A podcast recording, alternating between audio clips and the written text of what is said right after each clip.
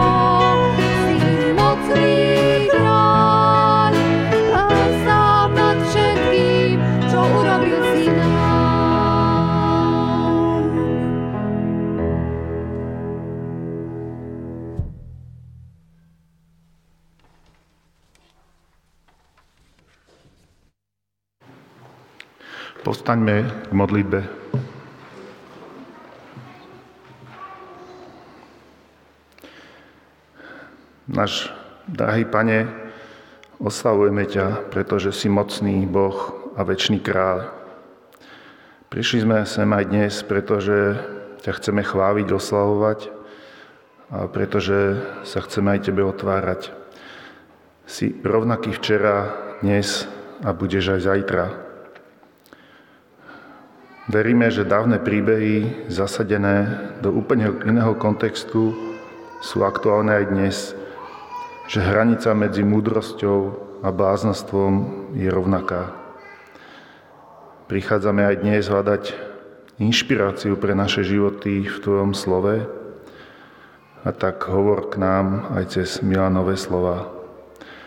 Duchu Svetý, otváraj naše tajné miesta, lieč naše staré rany, uzdravuj to, čo sme pokazili, napravaj vzťahy, potešuj osamelých, uzdravuj nemocných.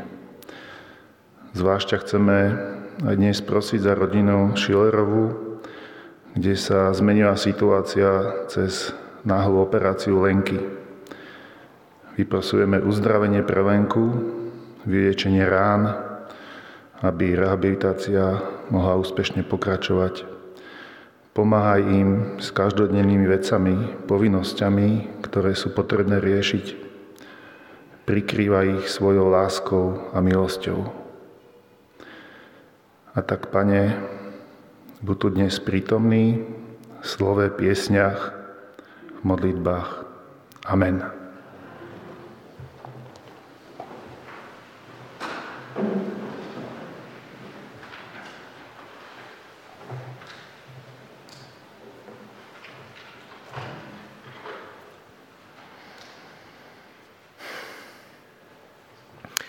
Budeme čítať z prvej knihy Samuelovej, 25. kapitolu, 2 až 3. V Maone bol istý muž, ktorý mal hospodárstvo v Karmele. Tento muž bol veľmi bohatý, mal 3000 oviec a 1000 kôz. Bol pri strihaní svojich oviec v Karmele. Muž sa volal Nábal, jeho žena sa volala Abigail. Bola to žena veľmi rozumná a pekná. Jej muž bol však surový a zlomyselný. Bol z rodu Kálepovho.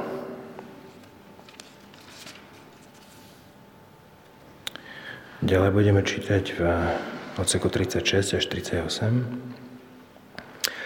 Potom prišla Abigail k Nábalovi a v jeho dome bola práve hostina, podobná kráľovskej hostine. Nábal sa rozveselil a pretože bol priveľmi opitý, neoznámila mu nič až do bieleho rána. Ráno, keď Nábal vytriezvel z vína, oznámila, oznámila mu jeho žena tieto veci. Zamrelo mu srdce v hrudi a ostal ako skamenelý. Asi o 10 dní hospodin zasiahol Nábala, takže zomrel.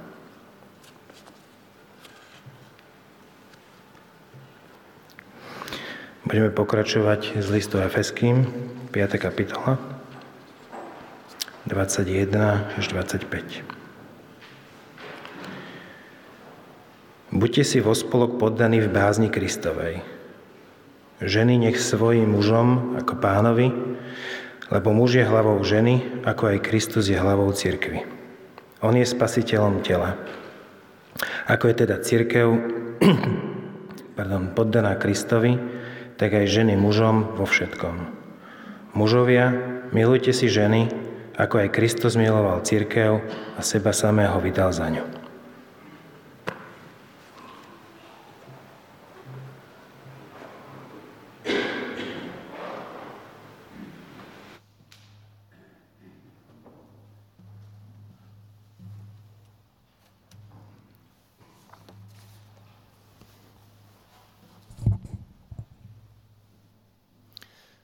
Ešte raz dobré ráno. Rozprávať v kázni a ešte aj pred kamerou o problematických partnerských vzťahoch je vždy zložité. A ak sa k tomu v evangelikálnych kruhoch pridá istý dôraz na to, že tým slabším článkom je muž, tak je takmer isté, že si kazateľ koleduje o kritickú spätnú väzbu. Mojou výhodou však je to, že som tu len host, takže v najhoršom prípade ma už na budúce nepozvete. Stal som pred dilemou, či nechať predčítať celý príbeh o Nábalovi a Abigail, no nakoniec som sa rozhodol, že si prečítame len intro príbehu a potom ten smutný záver ich manželstva. Skúsim však stručne prerozprávať dej, ktorý nachádzame v 44 veršoch 25. kapitoly 1. knihy Samuelovej. Dozvedáme sa teda o bohatom mužovi Nábalovi a jeho žene Abigail. Zápletka príbehu vzniká žiadosťou pred Saulom na púšť unikajúceho Dávida, ktorý je spolu so svojou družinou hladný Keďže Dávid bol v tom predchádzajúcom období akousi ochranou pre, aj pre nábalové stáda a jeho pastierov, zdá sa mu na mieste požiadať nábala o stravu pre seba a svojich chlapcov. Nábal však zareaguje odmietavo. A tak Dávid vyrazí pobiť všetkých nábalových mužov. No a tu vstupuje do príbehu Abigail ktorá sa dozvedá od jedného zo sluhov o nábalovej nevraživosti. Rýchlým, pokorným a múdrym jednaním, spojením, spojeným s prinesením veľa jedla, sa jej podarí zvrátiť Dávidov postoj. Nebezpečenstvo vyhubenia všetkých mužov je zažehnané. Na druhý deň potom Abigail príde k Nábalovi, vyrozpráva mu, čo sa stalo on z toho dostane infarkt a o pár dní zomrie. Príbeh má však aj happy end v podobe uzavretia sobáša medzi Dávidom a Abigail. Toľko k deju. Skôr ako sa dostanem ku vzťahu medzi Nábalom a Abigail, treba ešte zdôrazniť taký širší kontext – zmysel umiestnenia tohto príbehu práve do 25. kapitoly 1. knihy Samuelovej. Totiž, keď čítate 24. a 26. kapitolu tejto knihy, tak v nich vidí, vidíme Dávida ako vrcholne zbožného muža, ktorý dvakrát ušetrí život kráľa Saula s postojom nech ma hospodin chráni, aby som svojmu pánovi, hospodinovmu pomazanému, niečo také vykonal a napadol ho. No a potom v 26. kapitole čítame, akože žije hospodin, len hospodin ho môže zasiahnuť, a to tak, že zomrie prirodzenou smrťou, alebo vyťahne do boja a v ňom zahynie. Nech ma chráni hospodin, aby som napadol jeho pomazaného. Jednoducho náš dnešný príbeh ukazuje aj odvrátenú tvár Dávida. Jeho zbožnosť v jednaní so Saulom je tu akoby v priamom protiklade s jeho impulzívnosťou a tým, čo chce vykonať nábalovej domácnosti.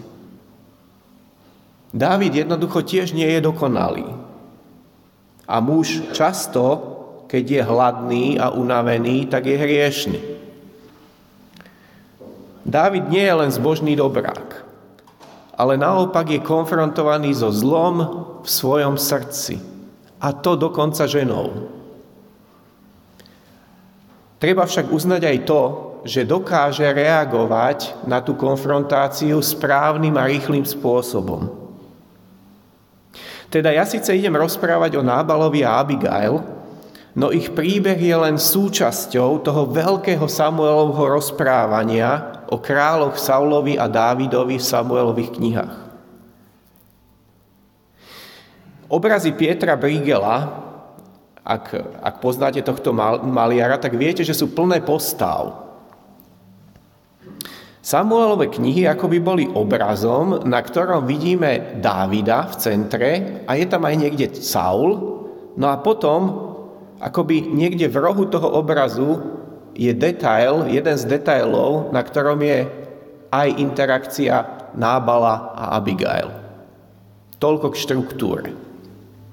Poďme však teraz už na ten samotný príbeh, na to manželstvo medzi Nábalom a Abigail. Túto kázeň sme napokon nazvali Žiť s mužom v kríze. Hneď v úvode kapitoly, ktorý sme čítali, sa totiž dozvedáme o mužovi, ktorý je veľký boháč. Má tisíce kusov zvierat. Jeho majetok je v tom texte zdôraznený ešte pred jeho menom. Je to surovec s hrubým správaním, alebo ako píše evangelický preklad, bezohľadný človek. Až tragikomicky znie veta, ten muž sa volal blázon. Nábal znamená blázon. Tak o ňom hovorí aj Abigail v rozhovore s Dávidom. Vraví o svojom mužovi, že je na nič hodník a že jeho meno naznačuje, že je v ňom bláznovstvo. Nábala v príbehu ďalej sledujeme ako toho, ktorý sa osopí na Dávidových sluhov, neuvedomuje si dôsledky svojich činov, jedná ako taký mačo, ktorý má veľa majetku, veľa bohatstva, robí si čo chce, zabáva sa, poriada obrovskú hostinu, ktorá je podobná kráľovskej a je veľmi opitý. Veľmi opitý v deň, keď mal byť zabitý. Veľmi opitý v deň, v ktorý ho jeho manželka zachránila bez jeho vedomia. A naproti tomu vidíme Abigail. Už na začiatku je pomenovaná ako veľmi múdra a pekná žena. Z príbehu je zrejme, že jej to excelentne a prakticky myslí. Hneď potom, ako sa dozveda od sluhu, čo to nábal vyparátil, čítame, že vzala rýchlo množstvo jedla – v 23. a 24. verši čítame a všímajte si to svižné jednanie. Rýchlo zosadla, padla pred Dávidom na tvár, poklonila sa po zem, hodila sa mu k nohám a začala múdro hovoriť. Nielenže sa ospravedlňuje a, a berie tú vinu na seba, ale pomenuje aj pointu príbehu, ktorú Dávid do tohto bodu nevidí. Skutočnosť je taká, že ti hospodin prekazil spáchať vraždu, aby si si sám vybavoval veci. Úžasné. Toľká priamosť a rozumnosť. Tiež prekvapuje jej znalosť, nazvime to celospoločenskej situácie. Ona vie, že Dávid bude ustanovený za knieža nad Izraelom. Krásna, múdra, pokorná, odvážna, zbožná, komunikatívna, proaktívne a svižne jednajúca žena. David ju tiež nazval rozvážnou. V Nábalovi a Abigail máme v priamom protiklade. Bláznovstvo versus múdrosť. Namyslenosť versus pokoru. Zhýralosť versus božnosť. Hriešnosť versus záchranu.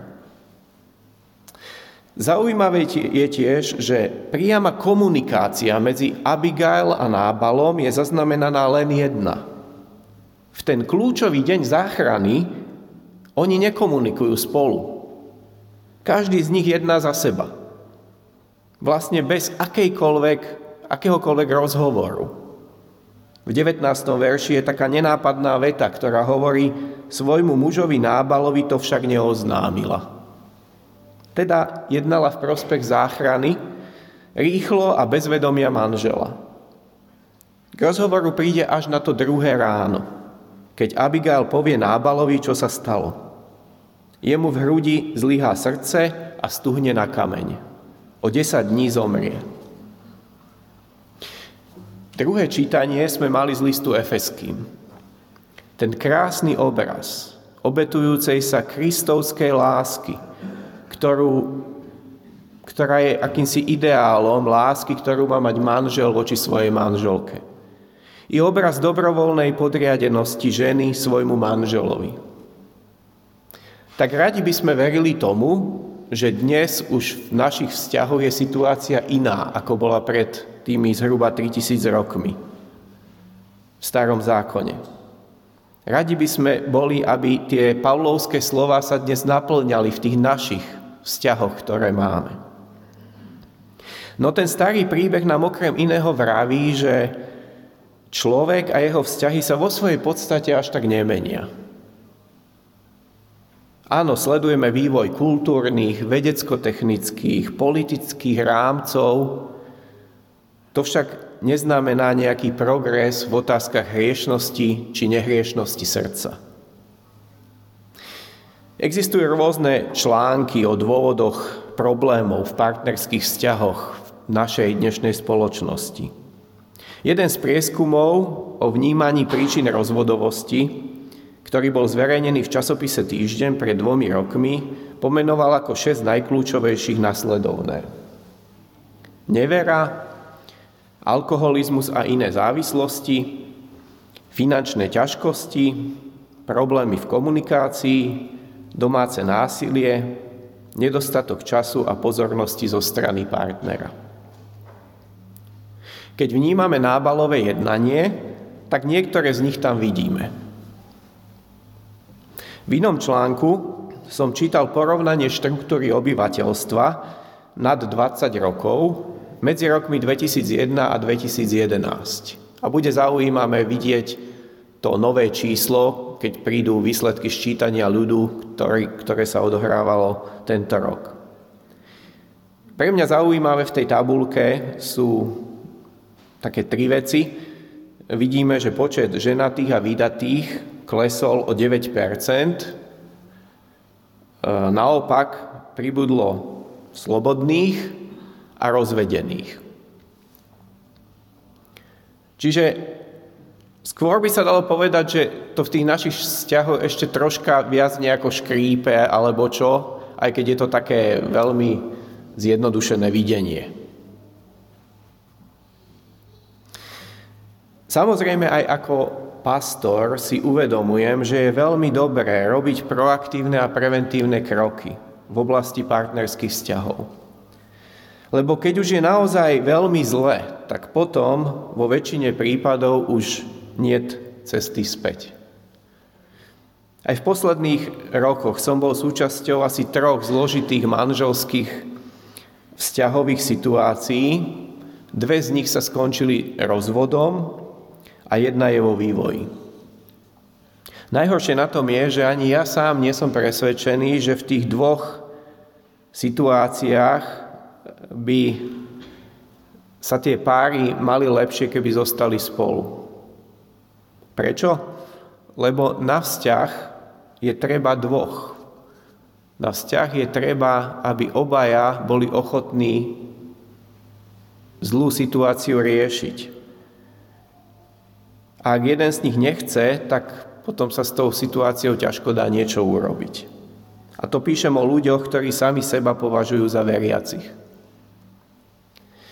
Na strane druhej sa veľmi teším, keď mám možnosť pripravovať e, páry v predmanželskej príprave a vidieť to ich záľubené nadšenie a chuť na svojom vzťahu pracovať a rozprávať sa o tých kľúčových a dôležitých témach.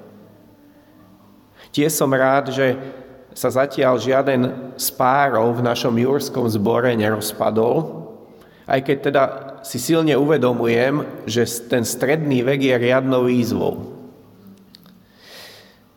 Proaktívne sa snažíme tejto téme venovať pozornosť, obzvlášť na našich výletoch e, počas Veľkej noci, kde toto je stála téma, na rôzne spôsoby sa jej, sa jej venujeme a tiež aj pri iných príležitostiach.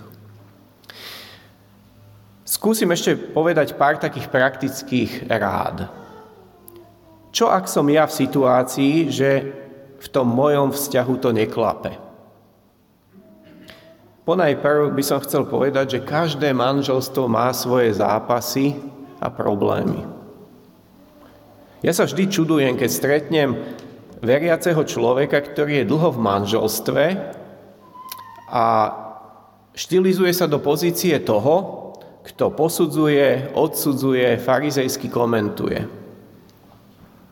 Všetci sme len ľudia a v každom manželstve sú kritické okamihy, chvíle, oblasti. A my sa môžeme spoliehať jedine na Krista, na jeho odpustenie a na jeho vedenie. Na to, že nám odpustí naše hriechy.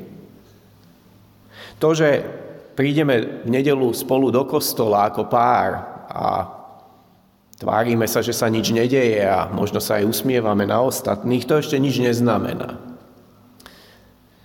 A ja som osobne vždy najpodozrievavejší, keď e, niektorý pár vytvára dojem toho, že im všetko takmer úplne dokonale a perfektne funguje. Čiže každé manželstvo má svoje zápasy. Druhá vec, je však rozdiel mať zápasy a problémy a je rozdiel byť v zóne nebezpečenstva. A tu sa mi zdá, že církev by mala vytvárať kultúru, kde sa bude rozširovať priestor pre páry či partnerov, ktorí chcú riešiť svoje ťažké zápasy. Ako často sa totiž stáva v cirkvi, že už len príde informácia, že ten pár XY sa rozchádza, rozvádza. Ako by tam nebola nejaká stredná fáza, kedy sa dalo veci riešiť. No len za kým ísť, keď v úvodzovkách nikto nemá také problémy ako my dvaja. A tretia vec, ak teda si v situácii, že tušíš, že niečo treba spraviť, tak to správ. Nečakaj, až bude neskoro. A k tomu teda ešte tiež pár myšlienok. Nech si v akejkoľvek situácii, tvoja identita je skrytá v Bohu. Ak veríš Kristovú smrť za tvoje hriechy a v jeho vzkriesenie, tak nikto a nič ťa nemôže oddeliť od Neho, Jeho lásky a väčšnosti. To je podstatné, nech sa už deje v tvojom živote, v tvojom vzťahu, tvojich vzťahov čokoľvek. Toto je kľúčové. Ďalšia vec, modli sa, no nezostan len pri tom. Skús hovoriť o, tom, o tých tvojich trápeniach, o vašich manželských problémoch, partnerských problémoch s niekým, komu dôveruješ. Blízkym priateľom, kazateľom, manželským poradcom, psychoterapeutom. Nenechaj to zajsť do fázy, keď už bude neskoro. Ďalej, vraví sa, že pri rozvode sú na vine obaja, akoby rovným dielom.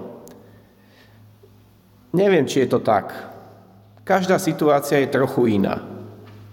Aj ten príbeh, ktorý sme, ktorým sa zaoberáme dnes, hovorí, že e, ten problém bol hlavne na nábalovej strane. Nerád by som teda zjednodušoval a paušalizoval, ale sú opakujúce sa vzorce. Zdá sa mi, že u mužov kresťanov sa často stretávame s problémami v komunikácii, akýmsi mačizmom, teda takou nejakou falošnou, falošným pochopením toho, čo to znamená byť hlavou, neverou, alkoholizmom či iným typom závislosti. U žien sa mi zdá, že často ide o snahu manipulovať, teda ty si buď hlavou, ale ja som aj tak krkom, o vyhľadávanie romantickej blízkosti u iných mužov, nezáujem o sex, či prehnané zameranie sa na vlastné deti. Ale ako som už povedal, každá jedna situácia je rôzna a môže to byť nejak inak usporiadané u každého páru. Každopádne však, ak tvoj partner či partnerka vážnu situáciu nechce riešiť, tak ju skús riešiť aspoň ty. Aspoň sám za seba. Aspoň pre udržanie vlastného mentálneho zdravia a pre pokus zachrániť vzťah.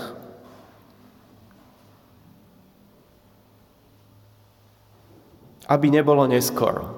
Alebo aj ak nejde o rozvod, rozchod, tak aby to neskončilo tak, ako u veľa slovenských párov, teda v akomsi živote či živorení pod jedno, síce pod jednou strechou, ale v podstate v živote, kde každý vie, kde je jeho miesto, chodí sa po vychodených chodničkoch akési bez, bez vzťahovosti. Dalo by sa k tomu ešte veľa hovoriť, no v sumáre som chcel povedať, hľadaj svoju identitu v Bohu a rieš veci s blízkymi ľuďmi, kým nie je neskoro. Ešte pár slov k otázke, čo ak sa na mňa niekto obráti, že má vzťahové partnerské problémy. Ak má s daným človekom skutočný hlboký vzťah, tak sa dokonca neboj spýtať, keď vidíš, že, že niečo, niečo, sa, niečo ti nesedí, že niečo je zle. Pretože sa mi zdá, že ľudia niekedy už majú také bremeno na srdci, že by to aj radi niekomu povedali, ale nemajú odvahu. Tak keď sa ich niekto na to s dobrým úmyslom, bez odsudzovania spýta, tak to možno aj privítajú. Ďalšia vec, skúste si však definovať očakávania. Čo ten človek od teba čaká? Čaká, že budeš iba poslucháč a vypočuješ ten jeho príbeh? Čaká, že budeš modlitebník a budeš sa za to modliť? Čaká aj nejakú radu? Máš byť v úlohe radcu? Alebo čaká nejakú pastoráciu? V zásade však si myslím, že platí, že buď dobrým poslucháčom s empatickým srdcom, neposudzuj a ak je na tej druhej strane otvorenosť, tak buď odvážny aj pomenovať veci správnymi menami. Ďalej, udržuj tajomstvo. Toto sú veľmi háklivé a osobné veci. Teda, keď e, aj ja niekedy riešim takéto pastoračné záležitosti, tak ani moja manželka nevie o tých detailoch. A posledná vec, poznaj svoje hranice. E, tieto záležitosti sú náročné na čas, energiu, schopnosti. Veľakrát sú to dlhodobé, ťahajúce sa veci, mesiace, roky. Tak odhadni, že či, eh, či to zvládneš aj ty v tej úlohe nejakého poslucháča alebo radcu. A keď prídeš do bodu, keď sa ti zdá, že toto už je na mňa príliš, tak odporuč toho človeka k nejakému odborníkovi, niekam ďalej. Záverom ešte teda návrat k, Samuelovej knihe. Abigail je v našom príbehu predobrazom záchrany. Dvaja muži zasa predobrazom ľudskej hriešnosti. Jeden z nich sa zmení a druhý zostane až do smrti vo svojom bláznostve. A tak kie sme aj my v našich partnerských vzťahoch ako Abigail – Kiež aj nás si Boh použije ako nástroj pri záchrane, vzťahovej, mentálnej či dokonca duchovnej. A kiež aj Kristus je našim záchrancom, tak v našich ľudských pozemských zápasoch, ako aj alebo predovšetkým v otázkach väčšnosti. On zomrel aj za moje, aj za tvoje hriechy.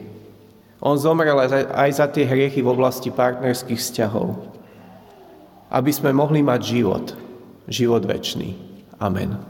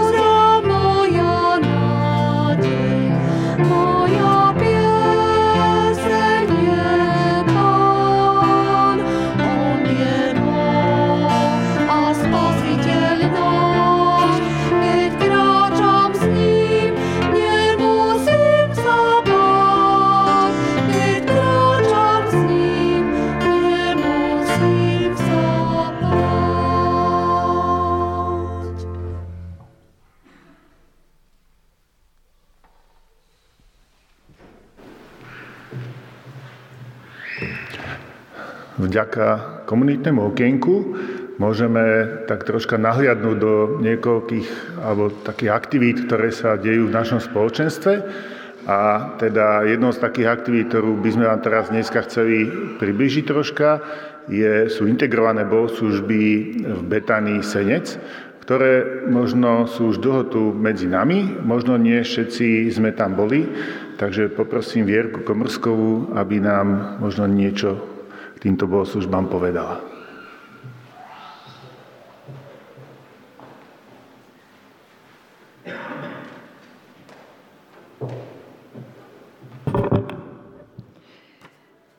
Milí bratia a sestry, po dlhšej dobe prázdni sme sa znova stretli s našimi priateľmi z Betanie Senec k bohoslužbám. Eh, sme s nimi aj riaditeľkou, sme nimi aj riaditeľkou veľmi srdečne vždy tam vítaní a my sa tiež tešíme, že sa môžeme s nimi stretnúť. E, naše bohoslužby tam prebiehajú tak, že sa spolu zdieľame o tom, čo sme prežili, spolu sa modlíme, spievame a e, potom je tiež krátky príhovor, taký, ako to mám povedať, taký, že je aj obrazný pre nich. Predminulú nedelu sme sa e, sme hovorili na tých bohoslužbách o vďačnosti. Každý povedal, čo cez prázdniny prežil a za čo je vďačný. A priniesol na stôl kameň. Z tých kameňov sme stavali oltár vďačnosti Bohu. Teraz by som povedala niektoré slova vďaky, ktoré tam boli povedané. Majka ďakovala za to, že dostala byt a že sa môže učiť samostatne žiť, samostatne hospodariť a chodiť každý deň do práce, do Betánie. Anka ďakovala za to, že im Pán Boh dával silu, aby zvládali obsluhovať e, táničku, ktorá je teraz ležiacou pacientkou. Carmen napríklad ďakovala za to, že sa zasnúbila so svojim priateľom. E, viacerí ďakovali za to, že mohli prežiť e, nejaký čas so svojimi príbuznými cez prázdniny. Ďakovali za e, zdravie a ďakovali veľmi za pani riaditeľku a za personál, ktorý tam s nimi žije. Pani riaditeľka povedala, že všetky tie náročné situácie eh, zvláda len s Božou pomocou a že je Pánu Bohu za to vďačná, eh, že má toľko sily a že jej posiela ľudí, ktorí jej pomáhajú. A na záver chcem vás pozvať k tomu, aby ste prišli aj vy na tieto bohoslužby, lebo chodievala tam teta Andrejová aj teta Borošová a tí odišli a ich miesta sú prázdne.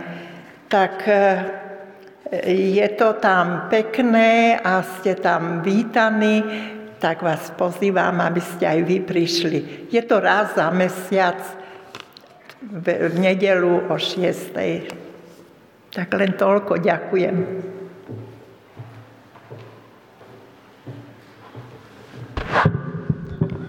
Ďakujem. E, využijeme situáciu, že máme tu Milana, ktorý je zároveň už možno našim hostom, ale aj keď verím, že takým domácim. A teda chcel som poprosiť, aby možno Milan pár vetami povedal, ako sa majú v spoločenstve Svetom Jure.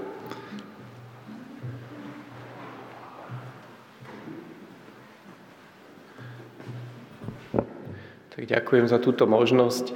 Tak eh, vo Svetom Jure vlastne tiež po lete sme sa tak na novo snaži, sa snažíme tak na novo rozbehnúť. E, máme vlastne túto istú sériu, e, ktorá je na cukrovej, keďže ja som ešte v rámci tých prepojení sa snažil zostať v homiletickej skupine cukrovej. Takže dnes v Jure káže David Kudroč tú kázeň, čo mal tu na minule. No a takže niektorí kazatelia, čo tu kážu, prídu aj k nám. Samozrejme tým, že Peter pozýva rôznych hostí z Čiech, tak to potom si my nejako vykryjeme už.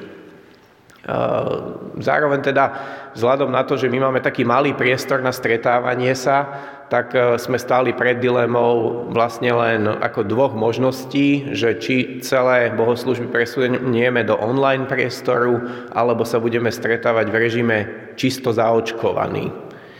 Tým, že sme zistili, že z toho jadra e, zboru vlastne všetci sú zaočkovaní, tak sme sa rozhodli zostať teda v tom režime tvárov v tvár a samozrejme je nám to troška lúto, že, že nemôžeme fungovať napríklad v režime OTP, ale ten priestor to nedovoluje tak, eh, tak uvidíme, ako to bude ďalej. No a eh, určite môžete na nás myslieť, lebo stále sa boríme s tým, že niektorí ľudia menej chodia, niektorí, eh, niektoré rodinky sú také rozbité, že deti stále chorejú a potom, potom proste tie rodiny prídu také polovičaté nejaké. Tak s týmto teraz zápasíme, uvidíme, aká situácia bude ďalej. No a iste môžete myslieť aj na našu školu v Pezinku, teda Narniu, kde tiež zápasíme, proste postupne prichádzajú pozitívne prípady covidu a, a všetko sa mení zo dňa na deň, tak, tak ďakujem.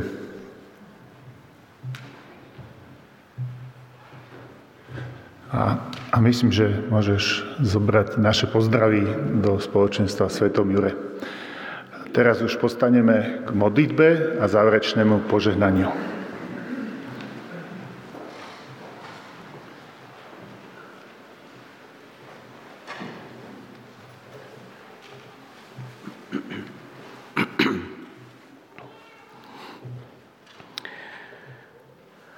Ďakujem Ti, Pane Bože, za slova, ktoré sme mohli počúvať aj toto ráno. A vo svetle toho som aj ja videl svoj príbeh. A videl som to, ako často som sa správal ako nábal vo svojom živote. Ako často som strácal trpezlivosť s ostatnými, ako často som nedokázal sa vžiť do situácie iných. Ale ďakujem ti aj za to, že popri tom všetkom si mi dal manželku, ktorá dokázala a dokáže múdro korigovať moje správanie.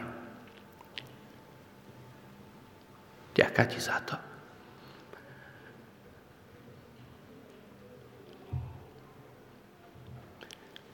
Pane Bože, Ty, ktorý vidíš do našich srdc, Ty, ktorý poznáš aj tie naše najskrytejšie myšlienky, Ty sám najlepšie vieš o zložitosti našich vzťahov. Tak ťa prosím aj teraz o to, aby si nás učil v našich vzťahoch sa navzájom odpúšťať. A prosím ťa, Pane Bože, o to, aby svojim duchom si v nás pôsobil bázeň. Bázeň pred Tvojim slovom, pred Tvojimi prikázaniami. Bázeň pred Tebou samým, hospodine. Lebo v tom je počiatok múdrosti nášho rozhodovania keď budeme mať bázeň pred Tebou, verím, Pane, že aj naše rozhodovanie, aj naše skutky, naše konanie budú múdre. Tak ťa prosím o tú milosť pre seba, pre každého z nás. Amen.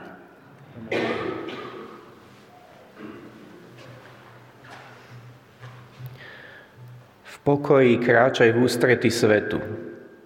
Buď odvážny. Drž sa pevne toho, čo je správne.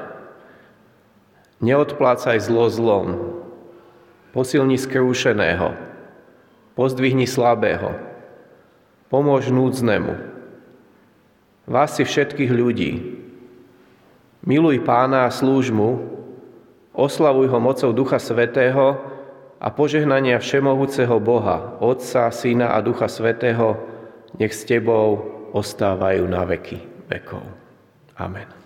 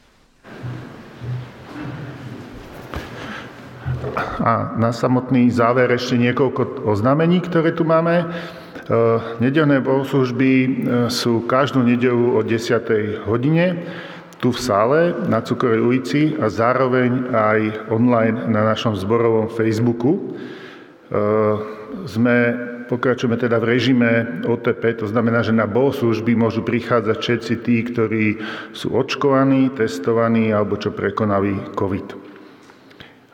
Naďalej sme samozrejme aj v kontakte cez to online vysielanie, cez maily, telefóny, telefonicky alebo osobne v skupinách. V následujúcom týždni prebiehajú aj následovné stretnutia. V útorok o 17.30 je mládež pre stredoškolákov. V piatok o 17. hodine majú zase svoje stretnutie dorastenci, tíže tínedžeri.